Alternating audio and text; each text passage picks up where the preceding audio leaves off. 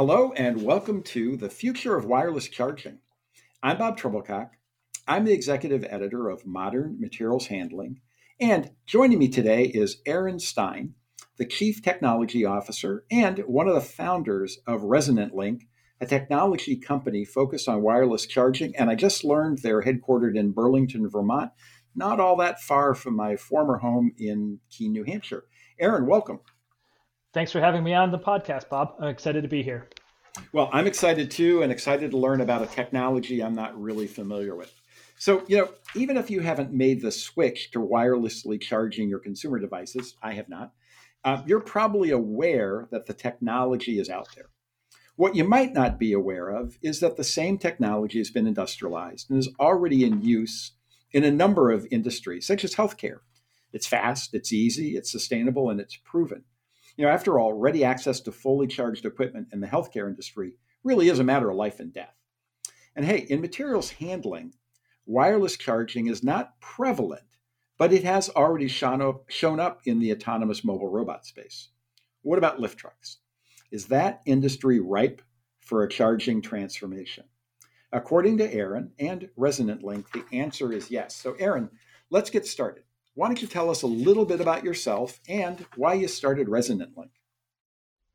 So, I've always loved building things. As a kid, I was obsessed with discovering how things worked. I built go karts, jet engines, stereos.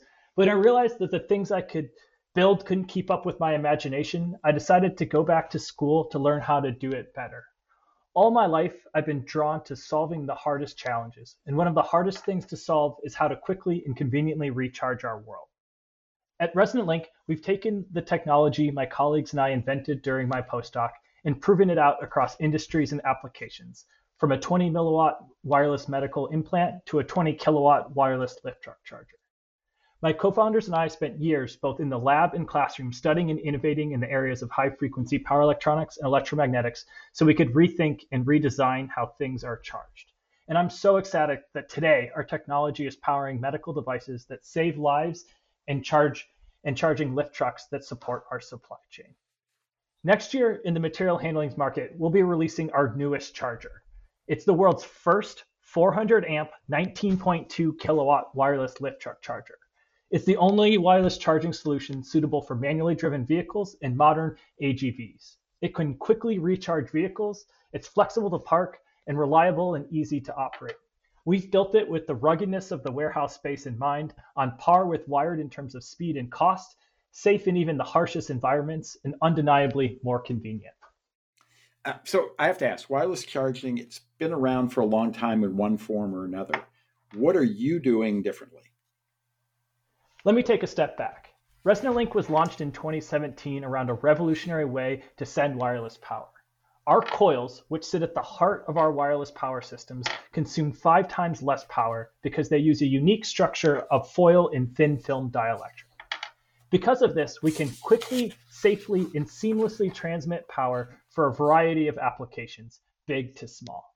In fact, the same technology that we use in our 19.2 kilowatt 400 amp wireless lift truck charger is also being used to power implanted medical devices like pacemakers.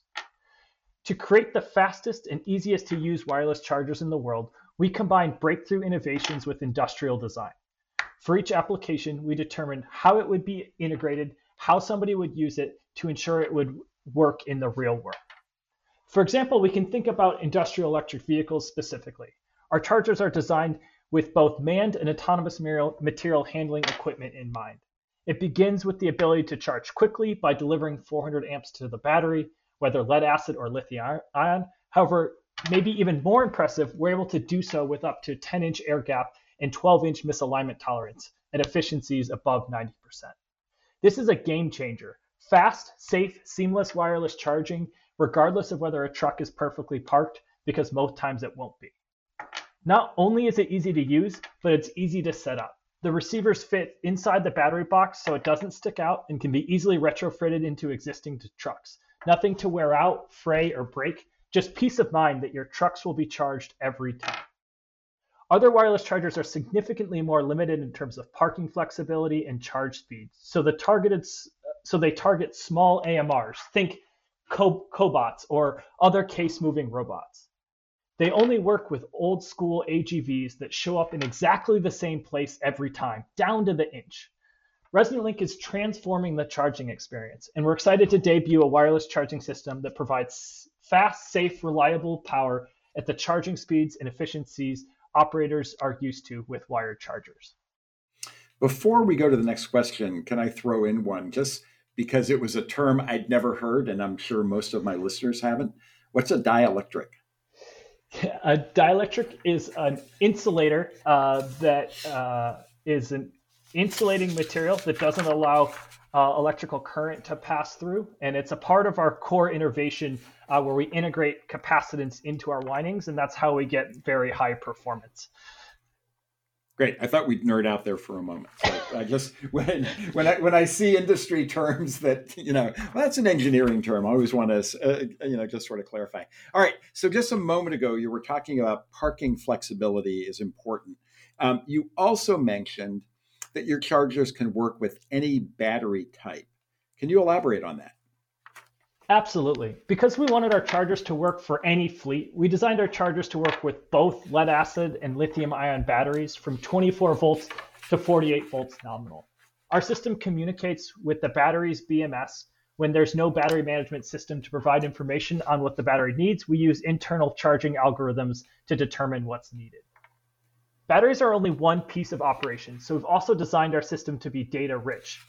On the ground, we can provide direction to operators such as where to where to go to get within parking range. And at the fleet management level, we're sending a wealth of information that they can use to optimize operations. So I think that's key, isn't it? As customer demand continues to increase while their expected timelines decrease and labor remains difficult to find. Exactly, exactly. Yeah, companies are facing increasing pressure to maintain consistent uptimes, and they need data to understand how to do that. In fact, access to data and data as a service are critical parts of the future of logistics, enabling things like workflow, uh, workflow integrated opportunity charging, and energy storage sol- solutions, just to name a few. So, uh, also, I just uh, want to back you up one more moment because you talked about the fleet management level and sending a wealth of information um, to optimize operations. So you've you, you've got a, uh, obviously a cloud-based um, analytics system. So you're gathering data from is it from the batteries, from the charger, and then analyzing it, and then what are you giving back to the operator?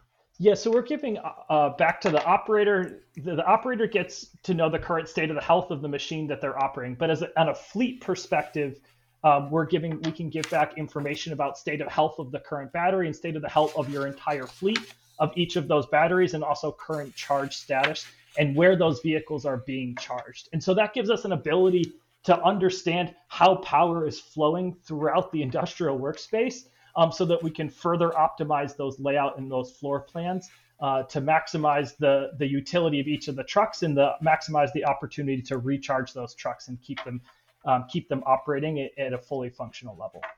Great. So that kind of relates to you know your last answer before that in terms of access to data and data as a service. Um, how going back to what you were talking about a moment ago, how does it actually work, and how can fleet managers realize the benefits of wireless charging? Okay, let's imagine for a sec we're a forklift driver. If you're a forklift operator, you'd want to park and charge your truck as quickly as possible. You're about to go on break or finish your shift. And especially with new operators being trained all the time, folks forget to plug in or damage wire charging equipment in a rush. With wireless charging, a driver can pull up into a parking spot and charging starts automatically. No connectors to wrestle with, no buttons to push, nothing to forget.